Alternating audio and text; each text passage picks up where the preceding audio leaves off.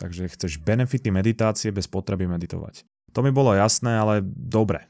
Pozri, akože niektoré z nich ti vie dať aj čítanie, ktoré je v niečom ako meditácia. Tak predstav si, že na určitý čas sa sústredíš na nejaký text, pri ktorom sa ti vytvárajú v mozgu nové prepojenia a posilňuje ti rôzne funkcie mozgu. Potom z nejakého dlhodobého hľadiska ti to zlepšuje aj schopnosť sa sústrediť nejaké dlhšie časové obdobie a nehovorím o tom, že máš lepšiu verbálnu výbavu, rozvíja to lepšie tvoje rečové centrum a vieš lepšie reagovať. Takže ďalší krát, keď sa budeš hádať s dedom na tému, či bolo za komunizmu naozaj lepšie, pravdepodobne vyhráš, ale napriek tomu viem, že nebudeš mať z toho dobrý pocit, lebo to poznačilo váš vzťah. Ale aj to za teba vyrieši čítanie, pretože podľa posledných štúdí už len 6-minútové čítanie znižuje stres o 68% a ty veľmi dobre vieš, čo to znamená. Presne tak, to je o jedno číslo menej ako 69.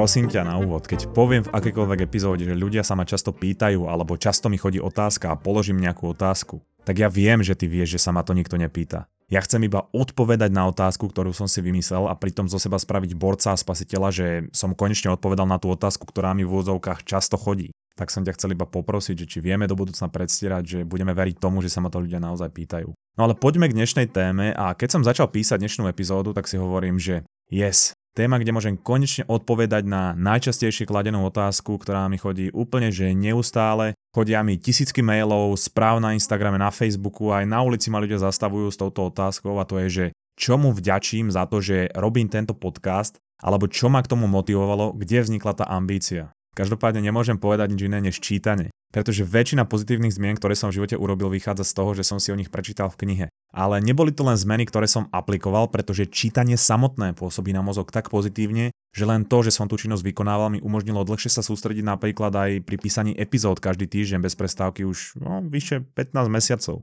Pozri sa na to z toho pohľadu, že ak si prečítaš o niečom, čo vieš v živote robiť lepšie, alebo ti to škodí a momentálne to robíš zle, už tá činnosť nikdy nebude rovnaká, pretože aj keby si to predtým človek užíval, teraz už má v hlave tú informáciu, že mu to škodí alebo že sa to dá robiť lepšie a tá informácia už nikdy nezmizne. A to, že tú informáciu máš v hlave, ťa nutí samo o sebe byť lepším človekom a niečo so svojím životom robiť. To, že som na pravidelnej báze čítal knihy, mi upravilo skoro každú jednu oblasť mojho života a postupne ma dostalo do bodu, kedy som žil vo svete, kde som si hovoril, že musím začať niečo robiť, musím spraviť nejaký projekt a to je veľmi podobné ako keď sa obklopíš ľuďmi, ktorí ťa v živote ťahajú hore. Ty vidíš, že sú aktívni, vidíš, že sa vzdelávajú, že stále niečo podnikajú a ty sa potom budeš pri nich cítiť tak, že medzi nich úplne až tak nepatríš a to sa nášmu mozgu vôbec nepáči, ten chce vždy zapadnúť do skupiny, to máme tak evolučne zadrátované, o tom som už x krát hovoril v minulosti. A to nie je len tak u mňa, ale u obrovského množstva ľudí. Je dokonca jedna štúdia, kde sa pýtali milionárov na ich denné zvyky a rutiny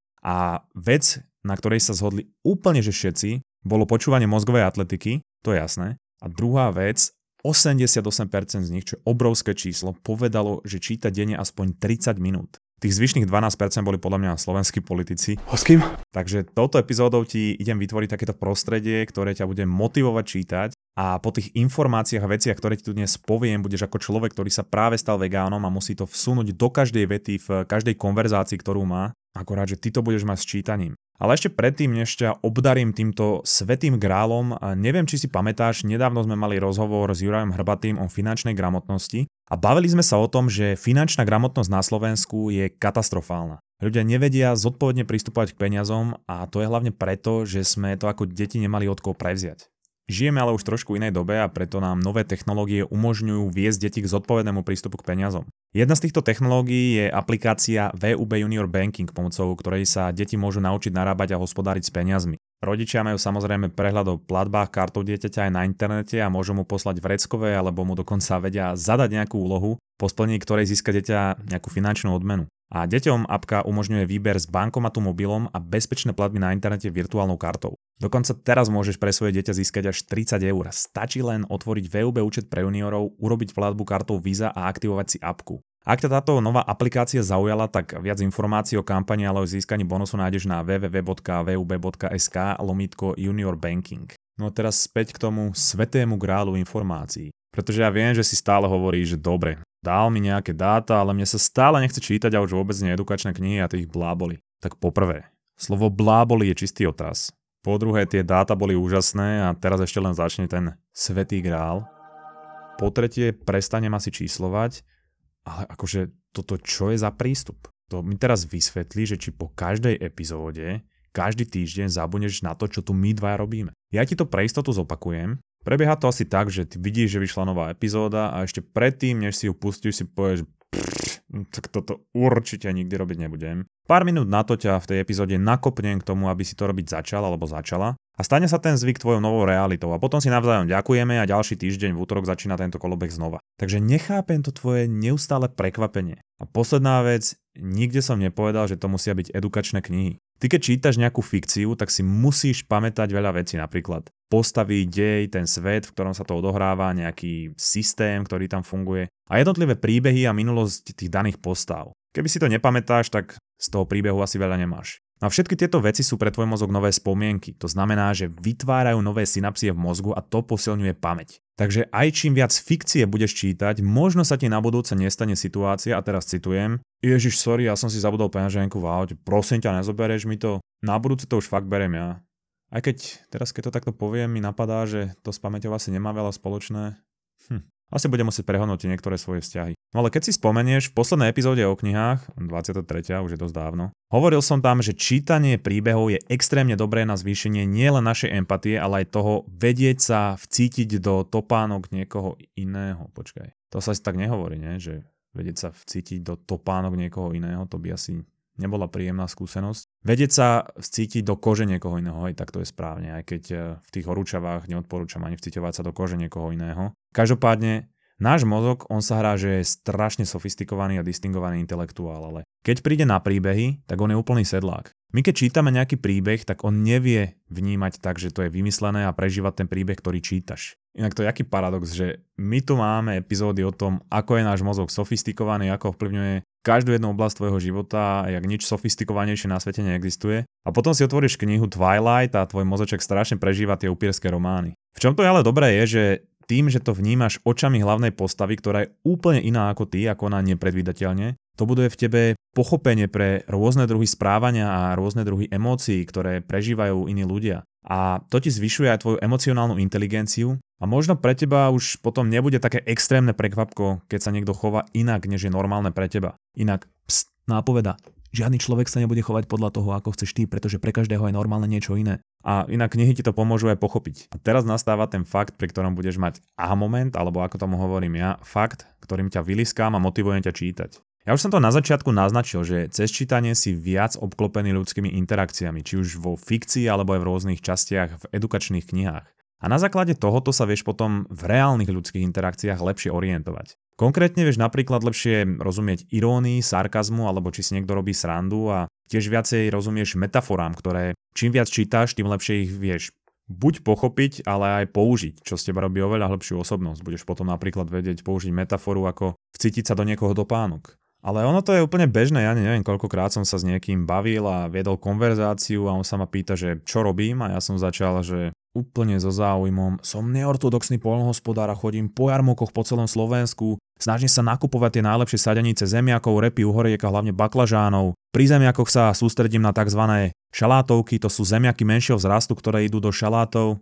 Ak sú potom úplne malé, tak nimi krmím svine alebo morky. A takto pokračujem a čakám, kedy ten človek e, sa začne smiať alebo aspoň mi niečo naznačí. A ja s rôzou zistím, že tá osoba nechápe, že ide o sofistikovaný sarkastický vtip, tak potom na seba asi 19 sekúnd pozeráme a ja viem, že teraz budem musieť vysvetľovať, že to bol sarkastický vtípek, aby som poukázal na otrepanosť otázky, čo robíš a zakončiť to vetou, že najlepšie sú vtipy, ktoré musíš vysvetliť, lebo pri ich vysvetlení zistíš, že vôbec nie sú vtipné a cítiš sa hrozne za seba aj za toho človeka, čo ich počúva. Predstav si to takto, že vyrastáš a dynamiku sociálnych interakcií sa učíš od ľudí, s ktorými si najčastejšie, teda od svojich rodičov. A oni nepoužívajú veľmi sarkazmus ani humor. A keď potom prídeš do sveta, povedzme do škôlky alebo do školy, budeš mať pocit, že si z teba každý robí srandu, alebo že ťa uráža, alebo jednoducho, že nevieš, či to bolo myslené ako vtip, ako urážka. Problém ale je, že skupiny a ľudia takto testujú svojich rovesníkov, či zapadnú medzi nich do partie. A oni použijú nejaký vtip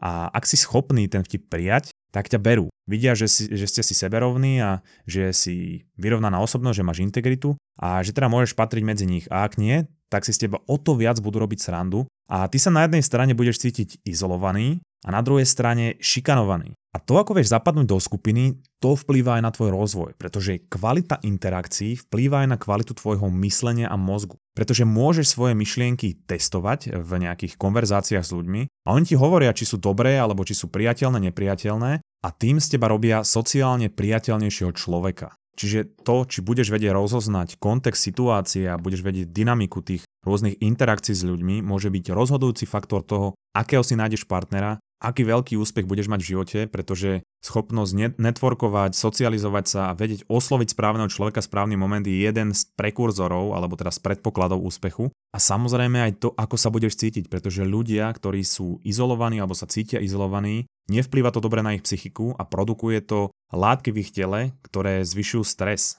napríklad kortizol. A práve čítanie kníh nás učí alebo nám ukazuje dynamiku rôznych situácií, konverzácií, ako som povedal, aj humor, aj sarkazmus, aj iróniu a vieme sa vcítiť do tých postav, vieme, ako oni reagujú a vieme to potom aj aplikovať do nášho života. V jednoduchosti, tým, že prečítaš jednu knihu, si vlastne zmeníš seba a svoj mozog. A keby si ju ideš prečítať potom znova, už sa na ňu pozeráš trochu inak, pretože vedomosti, ktoré ti dala, ti zmenili realitu, v ktorej žiješ. A teraz žiješ v novej realite, ktorá je obohatená o tieto poznatky. A určite sa ti stalo, že prečítaš knihu po nejakej dobe druhýkrát a vidíš tam úplne nové veci. To je práve preto to. No a teraz, ako začať čo najefektívnejšie čítať? A ty vieš veľmi dobre, že argument nemám čas v našom svete neexistuje, to som vysvetloval aj v predchádzajúcej epizóde, ale aj v tej poslednej epizóde o knihách, 23.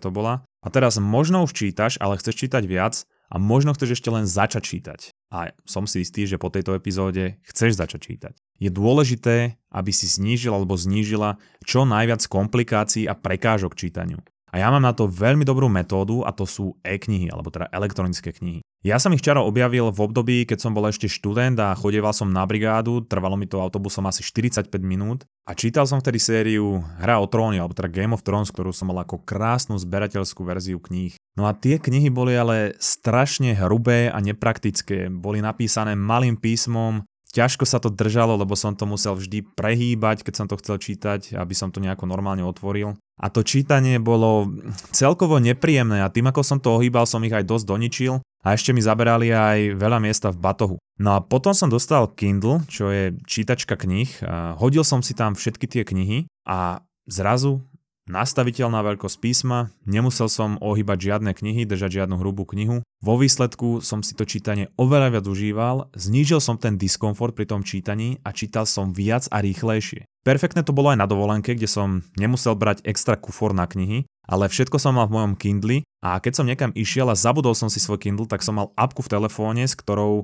to mám prepojené a čítal som z telefónu. A spôsob, aký mi to čítanie uľahčilo najviac je to, že keď mi napríklad ty napíšeš nejaký tip na knihu a ja si ju pozriem, namotám sa na ňu, ja potom nemusím hľadať, či ju majú, či nie je náhodou vypredaná, keď ju doskladnia, alebo nemusím čakať, keď už ju aj majú, že kým mi príde. Pri tej elektronickej knihe si ju kúpim, hodím si ju do Kindle a môžem ju okamžite začať čítať a nemusím absolútne na nič čakať. No a Kindle nemáš, tak v pohode môžeš si to hodiť do telefónu, počítača alebo tabletu. No a ak nejakú elektronickú čítačku chceš, tak môžeš si ju buď kúpiť, hodím odkaz do popisu alebo aj na Mamaragan a mám pre teba perfektnú motiváciu, prečo čítať e-knihy. Náš parťak Martinus vyhlásil súťaž, ktorá platí vlastne od včera a volá sa e-knižné leto a Martinus je tak dobrý, že stačí, že budeš čítať a môžeš za to vyhrať super ceny. Tá súťaž trvá od 4.7.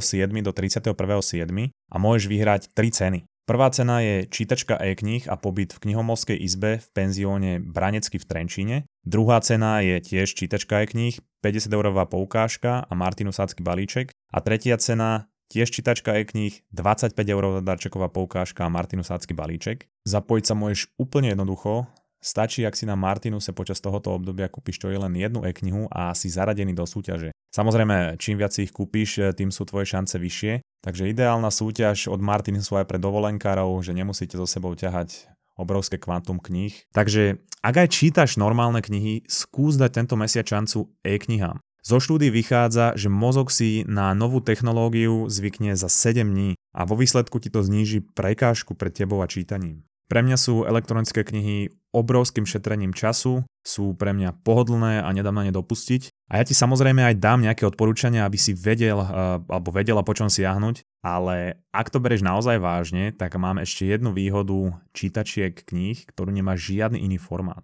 Ja vždy, keď si prečítam niečo dobré v knihách, tak sa preto nadchnem a po nejakej dobe to zabudnem. Ale ak máš nejakú čítačku a zaujme ťa nejaká pasáž, tak ty si ju môžeš zvýrazniť a uložiť si ju do highlightov. V tých highlightoch máš potom všetky veci, ktoré ťa zaujali a tie si môžeš automaticky odoslať do aplikácie, ktorá sa volá napríklad Readwise, tá sa platí ale mesačne, dá sa to spraviť aj zadarmo. A tá aplikácia Readwise ti posiela na pravidelnej báze tvoje highlighty, ktoré si tam odošleš, aby si na ne po týždni nezabudol alebo nezabudla.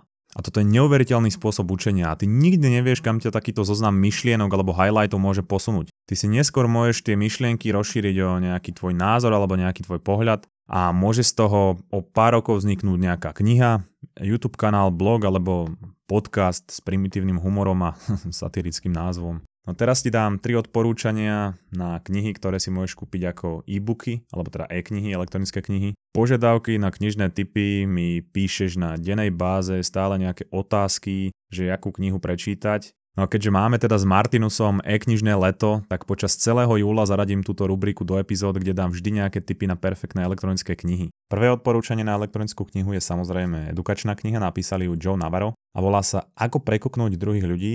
On je bývalý agent FBI, ktorý je odborník v oblasti neverbálnej komunikácie a na základe tejto expertízy riešil rôzne prípady, vypočúval špiónov, a v knihe kombinuje teóriu neverbálnej komunikácie, ktorá o tebe hovorí viac ako tvoja reálna komunikácia, s príbehami zo svojej kariéry FBI. Za mňa veci, ktoré keď sa naučíš v ľuďoch čítať, tak to úplne na inú úroveň posunie tvoje vzťahy a oveľa lepšie pochopíš dynamiku situácií a to, ako sa správať, ako sa k tebe ľudia správajú. Druhé odporúčanie je Meno vetra od Pata Rodfusa aby bola aj nejaká fikcia a príbeh. Tento sa radí medzi fantasy, ale je to neskutočný príbeh, patrí určite medzi moje top 5 vo fantasy a hlavne je to tak múdro napísané, že ťa naučí viac vecí ako niektoré knihy z osobného rozvoja. Ten svet, v ktorom sa to odohráva, ťa okamžite vtiahne a nebudeš sa vedieť z neho odlepiť. Toto je dokonalá voľba aj na dovolenku, inak rovnako ako Joe Navarro. To sú proste perfektné knihy a perfektná je aj tretia kniha a to je vlastne kniha, ktorú začínam ešte len teraz čítať a spomínal som ju už dávnejšie, volá sa Prekážka je cesta od Ryana Holidaya, ktorý na základe úvah aj Marka Aurelia, ale aj iných stojkov vytvoril návod na prekonanie čohokoľvek negatívneho, čo život prináša, či už ide o súkromie alebo o prácu. Viem, že sa stala aj inšpiráciou mnohým športovcom a že ju používali v profesionálnych športoch a vlastne čiastočne z tej filozofie vychádzajú aj niektoré moje epizódy o šťastí. My sme ju dokonca vybrali aj do nášho knižného klubu Knižní atleti, kde vždy učíme nejakú knihu na mesiac a potom e, o nej na konci mesiaca na streame kecáme aj s poslucháčmi, takže ak sa chceš pridať do knižného klubu, tak odkaz bude zase v popise epizódy Jana Mamaragane. Takisto ako všetky tieto tri knihy, odkaz na Martinus dostaneš do popisu epizódy. A ja už iba dodám, že ak ťa bavia epizódy mozgovej atletiky, tak ťa bude baviť aj čítanie. Dostaneš tam zaujímavé fakty, rovnaké alebo podobné ako dávam v tomto podcaste, s tým rozdielom, že ťa nebude pri nich liskať nepríjemný primitívny humor. Dozvieš sa, že 30 minút sa dá pozerať aj do niečoho iného, bez toho, aby to bol telefon, telka alebo porno. Obrovský benefit, o ktorom som absolútne nevedel, je, že pri čítaní si uvedomíš, že puky by sa nemali nažehlovať len na tesielkách, ale aj na rifliach a túto epizódu ukončím niečím, čo historici označujú ako jeden z najväčších zločinov proti civilizácii. Z jednoduchého dôvodu, pretože knihy mali na vývoj nášho druhu tak obrovský dopad, že údajné vypálenie Alexandrijskej knižnice 48 eh, pred našim letopočtom, ktorá bola najväčšou inštitúciou, ktorá zbierala znalosť z celého sveta v antickom svete, boli tam prvé laboratória, vedecké poznatky, študovali tam najväčší intelektuáli tej doby a inšpirovali sa v nej rôznymi vynálezmi, ktoré vlastne dodnes redefinovali našu civilizáciu. A práve preto sa jej vypálenie označuje za jeden z najväčších zločinov našej civilizácie a hovorí sa, že nás tento čin posunul o tisíc rokov vo vývoji dozadu. A ak chceš vedieť viac o histórii Aleksandrijskej knižnice alebo benefitov čítania aj v kontexte historických udalostí, napríklad e, bitky pri Waterloo, tak bonusovú epizódu nájdeš na našom Patreone a v bonusovej sekcii aplikácie Mamaraga, kde nás môžeš aj podporiť. Počujeme sa zase o týždeň a máme atletické leto a máme e-knižné leto. Čaves.